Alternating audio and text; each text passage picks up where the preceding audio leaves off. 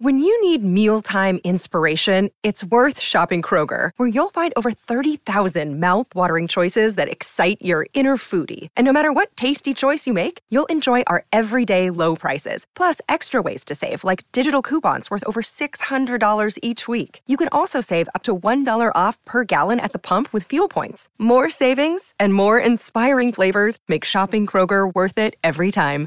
Kroger, fresh for everyone. Fuel restrictions apply. Welcome to the New Books Network.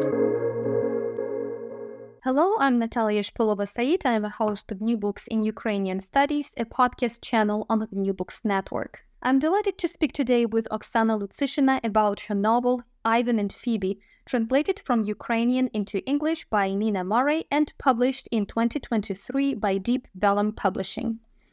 Oksana Lutsyshyna is the author of five poetry collections, one collection of short stories, and three novels. She's the recipient of several literary prizes, including the UNESCO Prize and the Shevchenko National Prize for Literature. In collaboration with Olena Jennings, Oksana is translating the works of the Ukrainian authors into English. Among the ones whose works she translated are Mariana Kianovska, Vasil Makhno, Katerina Kalitko, and Artem Chekh. Oksana Lutsyshyna is also an assistant professor at the University of Texas, Austin, and she teaches Ukrainian language and literature and East European cultures and literatures.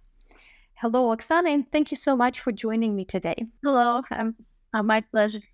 Well, first of all, congratulations on the uh, English translation of this novel, and I'm truly delighted that this wonderful book is available to Anglophone audiences now. So the novel is packed with history, recent as well as distant. And while the main storyline includes the revolution on the granite, it is embedded into a wider historical context, and one should be understood through the prism of the other. So, could we start with a brief introduction to the revolution on the granite? This is one of the events which is still not very well known outside Ukraine, but even in Ukraine, it is not mentioned very often when one speaks about Ukraine's road to independence, of course, outside the professional context. Uh, thank you so much. Um, and thank you for your kind words. And yes, uh, I would be delighted to speak a little bit about that. And you're right, it is not an event that many people in Ukraine even know enough about. And I think it's because it happened in 19 the year of 1990 which was basically one of those very difficult transitional years. And uh, definitely before the advances of technologies that allowed people to document uh, later revolutions. And uh, that's one. And second it was still subject to uh, Soviet silencing. Basically, when the revolution on the granite was happening for the first several days, the Soviet Union was carefully pretending that it's not happening and basically obstructing any news that would somehow uh, reach the outside world. And by outside world, I mean anything outside Kiev. So people in Kiev knew, and people who would come to the Maidan Square knew, which was that called differently, was called the Square of October Revolution. And uh, uh, for example, my parents in Uzhhorod, when I wrote the novel, they were uh, saying to me with surprise that uh, they did not remember this event described in newspapers and they only had a very vague idea of it.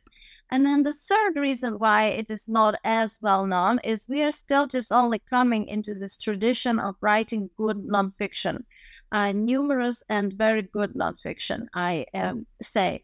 Because you see, uh, my book is fiction, and it's of course fictionalizing everything, fictionalizing the account, and of course changing the characters, and most of the characters have names that I made up, not the names that actually belong to the historical characters, with some exceptions.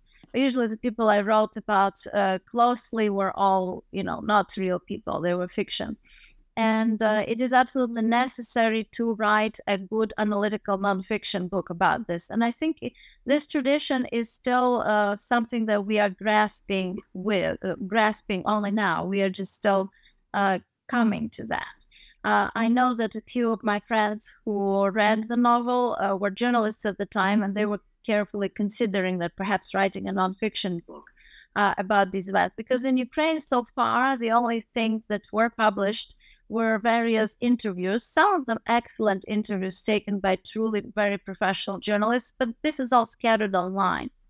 And uh, also uh, some books, but these books are mainly just a timeline of events and some photographs. There is no analysis and there is no uh, even a general description. And the only place where such description exists was actually in the book of letters of uh, Solomia Pavlichko to Bogdan Kravchenko. Mm, and uh, the revolution on the granite was probably the first major revolution after, particularly after the 1980s, right, which eventually led to the uh, um, Declaration of Independence in 1991. But there, then there were other revolutions like the Orange Revolution and the Revolution on uh, of Dignity that also took place on uh, Maidan Nezalezhnosti. Um, how would you describe the meaning of this revolution, for instance, to you as you were working on the novel? From what I understood from the accounts, and unfortunately my own memory here is no help because I was 15 at the time and from a provincial town where nobody was particularly political. Now, so I heard about the revolution, but you know, the only lesson we took from it is we ran away from school that day and kind of celebrated the day of freedom, having zero idea about what is going on politically, because uh, that depends on whether you and your family were told the truth about what Soviet Union is, and many people chose not to because that was dangerous. So, uh, and uh, I think if we uh, again return to the account left by Solomia Pavlichko and some of the interviews that I have mentioned that are usually online, um, we can see that this was an unprecedented thing for the uh, city of Kiev and for the people of Kiev. And and again, I think it was a foundation for the other two revolutions. It was the revolutions. It was the same idea. First of all, it was just the idea of a kind of a public uh, display, public, uh, you know, uh, speeches, and so on and so forth, which was exhilarating for a person from the Soviet Union to have something like that done out of your own initiative, uh, whether it's personal or political, but within a different political group than the Communist Party of the Soviet Union, was unthinkable. It was a taste of freedom like no other ever before and then also the fact that uh, Kievites united uh, around Maidan, and uh, eventually the workers of the factories would join, and lots of other people would join, intelligentsia would join, writers would join, uh, because such uh, literary figures as Oksana Zabushko, Ihor Rymaruk, they were all there as well uh, the artistic community, like Leonila Kryukova, the actress, and so on and so forth. So uh, that again uh, inspired people like nothing else before that, and I think galvanized them. And and uh, whoever saw that, even as a child, never forgot that. I have friends who later came forth and said, "I was four when this happened, but I still remember." What it meant for my parents, and I felt that we were part of something really big. Mm-hmm. Uh, I can by feel some uh, preoccupation with history in this uh, novel, and um, uh, I would like to talk a little bit more about the genre of this novel, but in a little bit. But um, I- am um, really curious about what history represents in this case and why there is so much history in this novel. I, I think partially you already covered this uh, uh, question by saying that um, uh, in the 1990s, uh, there were some attempts to somehow um, talk about the political developments, but uh, as you pointed out, uh, those attempts were quite um, minimum on the one hand, and on the other hand, it also takes some time to reflect on this history in order to um, build further right this identification um, either with the country or with the nationality or um, with with one with one's identity. Yes, this is true, and I think we are still at the point where we're still discovering our history, uh, because uh, getting um, getting comfortable with this, this historic discourse is not it's not enough to just read this history once in one textbook it takes a while. It takes a while to see uh, different accounts, different viewpoints, and kind of construct it from different pieces because sometimes we can see the historical event, but we do not see its ramifications. Uh, I'll give you an example. It's not about the 1990s, but it's about something else. When I read um, for the first time Anne Applebaum's book on the um, Red Famine, uh, I was struck by how she quotes the accounts of people who were saying that one of the worst things was that people could not really bury their dead properly, and that thought tortured them because it was a hit for their, their, on their religious consciousness and their cultural identity. And I would never have thought about that because, again, we are people who, you know, uh, who take it all anachronistically. We were all brought up in an atheist country we all uh, already read accounts of World War II where many people were not buried and probably still aren't, and most likely will not be because they were not, you know, can't find them anymore. Um, but uh, that this this kind of cycle, you know, this this left right was very important to people. So, and I guess if we look at the 1990s, uh, the first impression that we all see is that oh, this was the time of this, uh, you know, great changes, which usually meant somebody becomes really rich and somebody becomes really poor and life becomes really difficult. And people don't necessarily see what's hidden behind it, that there actually was an idea hidden behind it, or m- more likely a set of ideas. We're so used to, uh, it, it, you know, perceiving these years as uh, just these changes that have nothing to do with history that are somehow ahistoric. This is what Bruno Schulz would call something like wild Klondike, right? It's, uh, it, it, you know, business as the beginning of business. Uh, actually, the denial of any idea, saying like, oh, this, you know, we, we don't need ideas to build a country. We just need some, you know, funds or money or goods and whatnot. But all of that is superficial. We are still at the point of um, discovery and rediscovery of many of our decades of history that we were not taught and that we were prevented from knowing. And yeah, and um, there are some episodes in uh, in your book that um, uh, somehow hint at those who had to leave uh, Ukraine in search of job opportunities abroad. And of course, it brought a whole range of other issues like broken families or estranged parents, and of course, abandoned children, which also somehow contribute not only to the political and socioeconomic situation in the country, but also psychological and um, identity formation as well, particularly for children who, on the one hand, probably were receiving some money from their parents, but on the other hand, they probably um, lost something as well in terms of their connection to their uh, parents. That's true. Uh, but I would also uh, like us to remember that this whole idea of a family is also a bit of a fiction for us because uh, what a family should be ideal, I would imagine, it's some kind of a unity of people and trust. And people, uh, as, as actually I am going to quote Victoria Amelina wrote in one of her essays, uh, the writer was just killed by Russian missiles in the city of Kramatorsk. Uh, if you uh, don't have these uh, true facts that you can exchange, if you are not living in these truths, you cannot trust each other. So people uh, people can be a family seemingly, but they don't have that important connection of one to another. Um, and uh, I remember Oksana Zabushko once called the time of of Maidan and other such transformations as a time of great collective joy. And I was thinking that this is a very accurate description.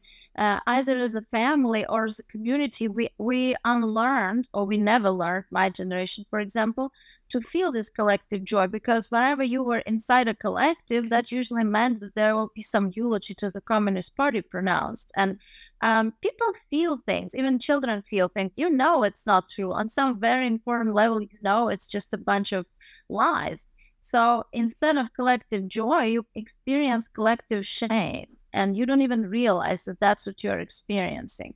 So, in that sense, I think our families were robbed of that. And actually, when I read uh, uh, Ukrainian literature with my students here in United States, and again, they helped me to see something that I didn't necessarily see because I'm so used to this.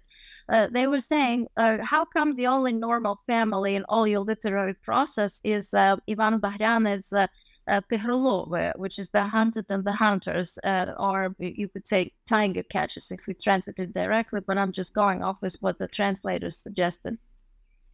Uh, well, and that family actually lives isolated from others in the wilderness by hunting, so they don't interact with the Soviet Union. And everything that touched the Soviet Union becomes thwarted, dead, uh, separated, mutilated, killed by hunger, by wars, by propaganda, by so on and so forth. And actually, there's a huge alienation that's happening. So I think when the 1990s came and people were able to, as you said, move around the country, uh, these separations were finally uh, obvious for one reason. We were finally allowed to talk about them because if somebody's family member was in the gulag, you couldn't mention it. You had to live with that pain just on your own or within your family, but not not really share it with anybody else.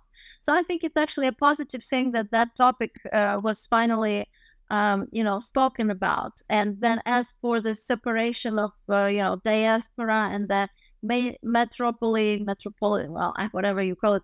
Uh, that's uh, that's another big, big, huge issue that happened again because of the Soviet regime that that kind of destroyed these families and separated them by the Iron Curtain. Mm-hmm. Well, the novel um, is very textured, I would say, and I mean that it combines a lot of genres, and we touched a little bit upon this genre identification of the novel historical novel, love story, detective story to some extent, psychological novel, and there are elements of an adventure story as well.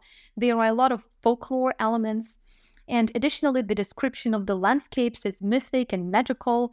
And uh, we largely moved away from clearly defining genres, but how do you um, see them as part of literary processes in Ukraine and abroad today? Uh, when I was writing it, I, I wasn't really thinking about uh, that, but I guess it's just that not so much on the level of the genre, but on the level of the technique. If we are talking about literature proper, which you're correct, these days very few people actually do that, and I am myself sometimes doubting myself uh, asking myself, what am I doing here? This is the this is the the time that you know where fiction somehow doesn't fit because so many things are happening at once, and it's very hard to even get hold of reality, let alone an imaginary world. Uh, but I would say more like a historical novel as much as it's possible, um, which allows me to just sort of follow life naturally, more or less.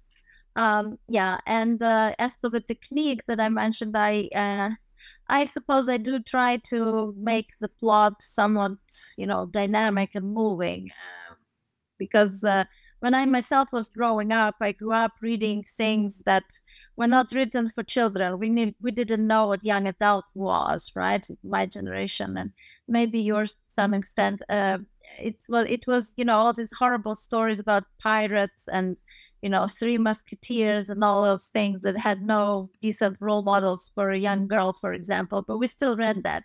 So maybe that that's the saying that transpiring and some sort of adventure elements there. In the novel, the individual is part of history, and um, the individual also constitutes part of the environment, part of nature in the broadest sense of this word. Uh, characters such as Margarita represent the inherent connection not only with the culture that in many ways defines the way um, one perceives life, but also with the land and the land where they were born and the land that gives birth and that takes lives. So, what's the role of land in your work? And um, you uh, mentioned that uh, this image of family um, is kind of structuring probably for the entire novel. Uh, but I would also say um, that the image of land, as well as river, uh, somehow contributes to how the entire work is uh, structured and how the entire work, I would say, moves as well. Thank you. I used to have dreams that I am floating in the river Uzh as some sort of a fish or something and seeing this transparent water. Uh, but now I don't have dreams anymore. I suppose I lived outside of Uzhhorod for too long. So we always dream about the landscape that we see and kind of it reinforces itself. So, um, uh, yes, and actually, the land that I am talking about in the novel is uh, Transcarpathia, which is this area of Ukraine that is beyond the Carpathian Mountains. It's on the border with Hungary, Slovakia, Romania, a little bit of Poland It's kind of like its all a little saying because it's such a mixture of different nationalities and cultures. And uh, uh, in Ukrainian, it is called Sribna Zemlya, which translates as silver land. So, uh, and uh, it's a it, you know to me Transcarpathia is this example of great resilience of Ukrainianness even in the situation where this piece of land belong belong to different countries and regimes. Uh, we used to have people who never left their village and somehow managed to live in five countries: Austro-Hungarian Empire, Czechoslovakia, Hungary, then Soviet Ukraine, and then independent Ukraine. So, um, and uh, also as any frontier, and this idea of frontiers and borderlands is kind of something that people analyze a lot in literary studies and in historic studies right now. Um, but this idea of a frontier uh, mainly means that uh, your connection to the land becomes strong in a very material uh, and very physically tangible ways because you know regimes come and go but your plot of land is something you can always rely on uh, and moreover, you sometimes don't even want to know which regime is, you know, in power because that would mean that you will perhaps be forced into some kind of political things that may not agree with you necessarily. Uh, but your land, you can always give yourself to your land. You can always keep that connection. So in that sense, uh, Ivan's mother Margita is a representation of that mentality, that great love for her plot of land. She actually half Hungarian, half Slovakian, but this woman uh, also speaks perfect Ukrainian and eventually is like an ardent Ukrainian uh, defender of Ukraine, so to say. But everything for her usually starts with something very tangible. I would say that the novel also has a very complicated and detailed uh, cultural canvas. There are a lot of dialects, as um, you are already pointed out. There are a lot of locally specific elements such as food and clothes, customs and prejudices. And um, in a way, the novel opens up these complexities of the region that emerges at the crossroads of many cultures Hungarian, Ukrainian, and Russian uh, to some extent as well. Uh, there are different shades of these cultures. Like Hungarian in Hungary is different from Hungarian in Ukraine, and Ukrainian in Lviv in, in, in, and Uzhhorod is different from Ukrainian in Kiev. Uh, and there are some interesting uh, episodes of this uh, in the book. Uh, but this is a world in which we grew up as well. Uh, would you talk a little bit about this? Uh, about this cultural diversity that includes your novel and uh, how it defines Ukraine uh, in general. Would you would you say that this multiple, uh, cultural uh, diversity is a key to understand Ukraine? And I'm saying this for this reason because uh, now. Well, there is a lot of conversation about what Ukraine is, but unfortunately, sometimes the conversation again narrows down to Ukrainians are people who speak Ukrainian in the first place, or Ukrainians are people who like some certain foods. And if they don't like some certain foods, then they cannot be uh, called real um, Ukrainians. So uh, for this reason, again, as I um, as I shared with you privately, um, I'm really very impressed with the novel, and I really believe that it can be used for not only literature courses or even translation courses, but for cultural courses because it really opens up so many influences, and not just influences, but also these elements that actually make up uh, Ukraine. Thank you. Uh, thank you so much for this question, and it's indeed a very interesting question, and I know that uh, one thing I can say that as a linguist, that among linguists, is considered that the more dialect language has, the more vitality it has. That kind of shows that there's different groups speaking at different places. And uh, in this sense, uh, yeah, I think we definitely have that diversity within Ukraine uh, just like we have this uh, different ornaments on our embroidered shirts that actually each ornament means something there you know we kind of identify uh, what reg- region a person is from uh, just looking at the embroidery of their shirts. And uh, and uh, as for the other nations and, and ethnic communities living in Ukraine, that's a trick question that uh, as we all know, and you uh, know as well that uh, Russian propaganda sometimes likes to use and say like, well, well, Russian are such an important part of Ukraine, and we should have Russian as the second state language, and so on and so forth. So uh, yeah, so I think when we are talking about the diversity, we have to separate uh, this kind of propagandist talks from the actual diversity that exists. And uh, uh considering that uh, Russia was such a for such a long time uh, was a language of colonial domination, but it it will have to uh, not be on the forefront of our choices right now. And and uh, as for uh, the other national minorities, uh, that's a different story because uh, I think right now, finally, maybe for a of the first times, perhaps in our newest history, we have novels dedicated to Crimea. We have people who study uh, Crimean Tatar language, which I have never seen being done when I, for example, was growing up. The Soviet Union was this huge country that spoke Russian, and everybody else was somehow uh, just uh, you could see the diversity only during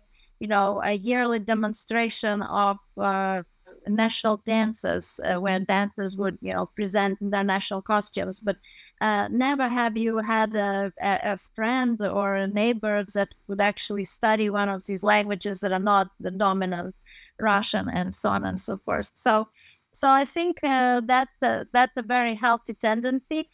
And again, uh, since we are touching uh, upon Hungary, for example, that's there's some political speculation on on the part of Orban, and everybody knows that too. That that's um, a, a, kind of a difficult neighbor. And I don't mean the Hungarian people. We, you know, we have friends in Hungary and so on and so forth, but I mean the political process and how it has always considered the Transcarpathia sort of like a part of Hungary and uh, tried to give people Hungarian passports and just basically claim the land, even though it's politically not uh, part of Hungary at all.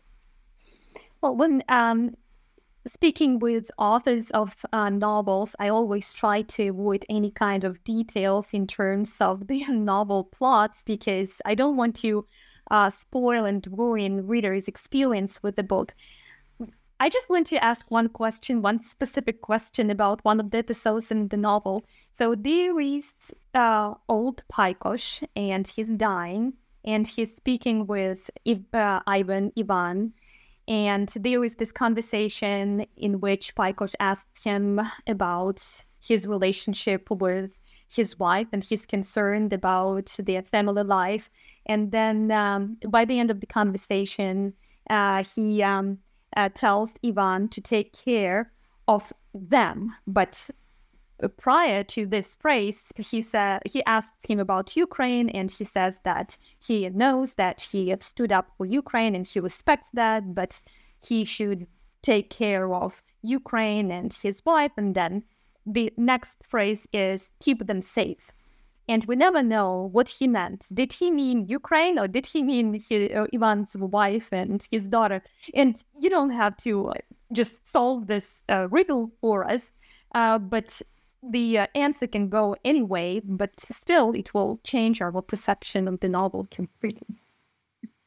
Thank you so much for such remarkable attention to details.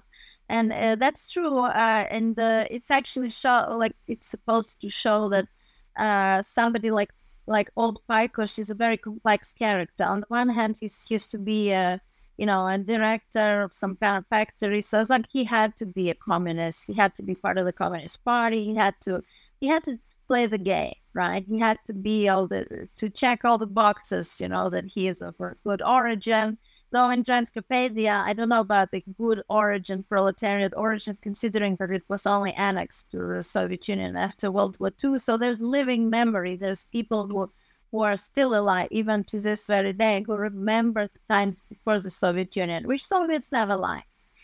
So on the one hand, he checks all these communist boxes, right? And uh, if you check all these communist boxes, you were not supposed to be a champion of Ukraine. You're supposed to be a champion of Soviet Union. Um, and in that sense, I can remember the old generation um, of people in my life and in my family, say my grandfather, who also checked all the boxes, uh, but he literally, the man refused to speak Russian. And uh, whenever needed, I mean, he could, but because he won, he was part of the Soviet army and you know fought in World War II. But still, and uh, that was not usual. That was something that's uh, that kind of showed that you are basically opposing the regime whichever way you can, despite the fact that you're a communist and in other ways, you know, subscribe to supposedly everything. So the same with Pajkos. He uh, he still has family memory of how his uh, brothers fought uh, during the short period of Carpathian Ukraine in 1939, uh, right when uh, some of the provinces of Transcarpathia were transferred and given to to Hungary, to Hungarian at that point fascist regime by Horthy, uh, by the Czechs left. We all know what happened in World War II. So and he so Pajkos remembers that, and on, on, on some level, he loves Ukraine. He's its champion, but then he's also a Soviet communist. Now, by the time of his death, uh, it's already the 1990s, so technically that time is over. But you know, as I can see now, uh, when I look at myself, times change, but it doesn't mean that we change quite as fast. Mm, that's true. Yeah. Um, and uh, because of these complexities, Phoebe somehow makes it to the title. The plot primarily revolves around Ivan, Ivan, but still, Phoebe is always there. But again, I don't want to disclose all the details of a very, uh, I would say, captivating story and all other women with whom uh, Ivan has some relationship as well, and what Phoebe might would present in terms of our um, earlier uh, family um, conversation. Uh, yeah, so uh, well, basically, um, uh, different critics and readers pointed that out. Some in a kind of feeling a little bit disappointed that Phoebe was not uh, featured in the novel um, a little bit more. But uh, on my end, this was a very conscious strategy. I mean, she does feature. You just have to hear it. Just like you really have to look and listen if you want to hear a woman's voice in our society sometimes. And I don't just mean Ukraine, I mean in any society, because despite all the advances of feminism, I don't think that this, uh, you know, this struggle is, is over. We, we see this daily in the United States, because, for example, uh, reproductive rights, you know, and uh, and glass ceiling, and in Ukraine, it's definitely glass ceiling and a bunch of other things. It's sort of stereotypes that uh, what a woman should do, what a man should do, and so on and so forth. So, in that sense, Phoebe is a um, kind of a performative way to show this is what a woman's life is. And if you really pay attention, um, perhaps uh, it will reveal itself to you. I do realize that you know people, uh, know, especially nowadays with leadership being uh, kind of. I mean, we are all uh, sort of uh, trained by incessant, you know, TV series and everything where they explain and explain and explain and explain. So anything that's too cryptic, too arcane, or too inconspicuous, uh, it, it is a risk. It may not be noticed, but I felt like I will take that risk because otherwise, what I what I plan to say would be a lie. Well, that's what made me read this novel just within two, three days because I, I really couldn't put it down.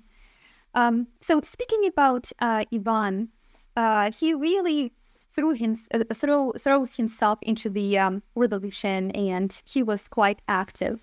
But then um, further developments are quite, well, maybe disappointing for him or to him when he also reconnects or uh, encounters his friends with whom he was on um, on that uh, Maidan, and then uh, things didn't quite develop the way probably they would uh, imagine they should have developed. Would you say that there is some sort of uh, defeat, some sense of defeat, or maybe that's not quite about that defeat, but about all these difficulties that probably we should have anticipated when we voted for independence. And it was quite a natural process for a country that just acquired this independence. And maybe we were too hard on ourselves to expect that things would be just very light and easy and euphoric.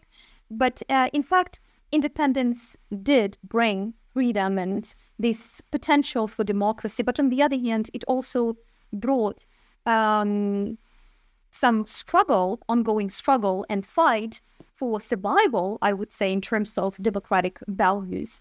But it's quite natural. There is nothing that is quite depressing about it. Um, yeah, uh, it's a great question. Uh, and uh, I also uh, feel like this is partly because of the nature of the 1990s. We are still coming to terms with that decade. It's probably one of the most arcane and complicated decades in the life of Ukraine. Um, because, uh, just like you said, on the one hand, people feel like, okay, we fought for independence Ukraine, now we have it. On the other hand, there's a sense of disappointment because suddenly politics doesn't go the way we think it should, business doesn't go the way we think, the life doesn't go the way we think uh, it shouldn't have gone. And yes, it's partly because the, uh, due to the Armageddon, we really had no idea how such processes happen in history. Uh, I think Soviet people were incredibly naive in many ways, and somehow, you know, the fact that uh, we had to spend so much effort and talent on opposing the regime, now that the regime fell, people just didn't necessarily know what to make of it, how to apply yourself to the uh, you know, the process of making this new society better. And I'm just talking about, you know, not politicians. I'm just talking about a, a, an around the average citizen who who has a sense of justice and who wants to have Ukraine independent, but he doesn't understand or she what that means and how to how to be part of that political body, not just, you know, uh, as Soviet totalitarian citizen, that who had no right. I mean, we supposedly voted, but we voted for the only candidate that was running. So you can hardly call it election in the democratic sense of the of the word. But uh, suddenly you have to make these choices, and sometimes they're made for you because there's also going to be someone who's trying to take advantage of you, and the politics is gonna uh, come. Uh, and and uh, so I think what how people perceive the 1990s is very much of that disappointment even now.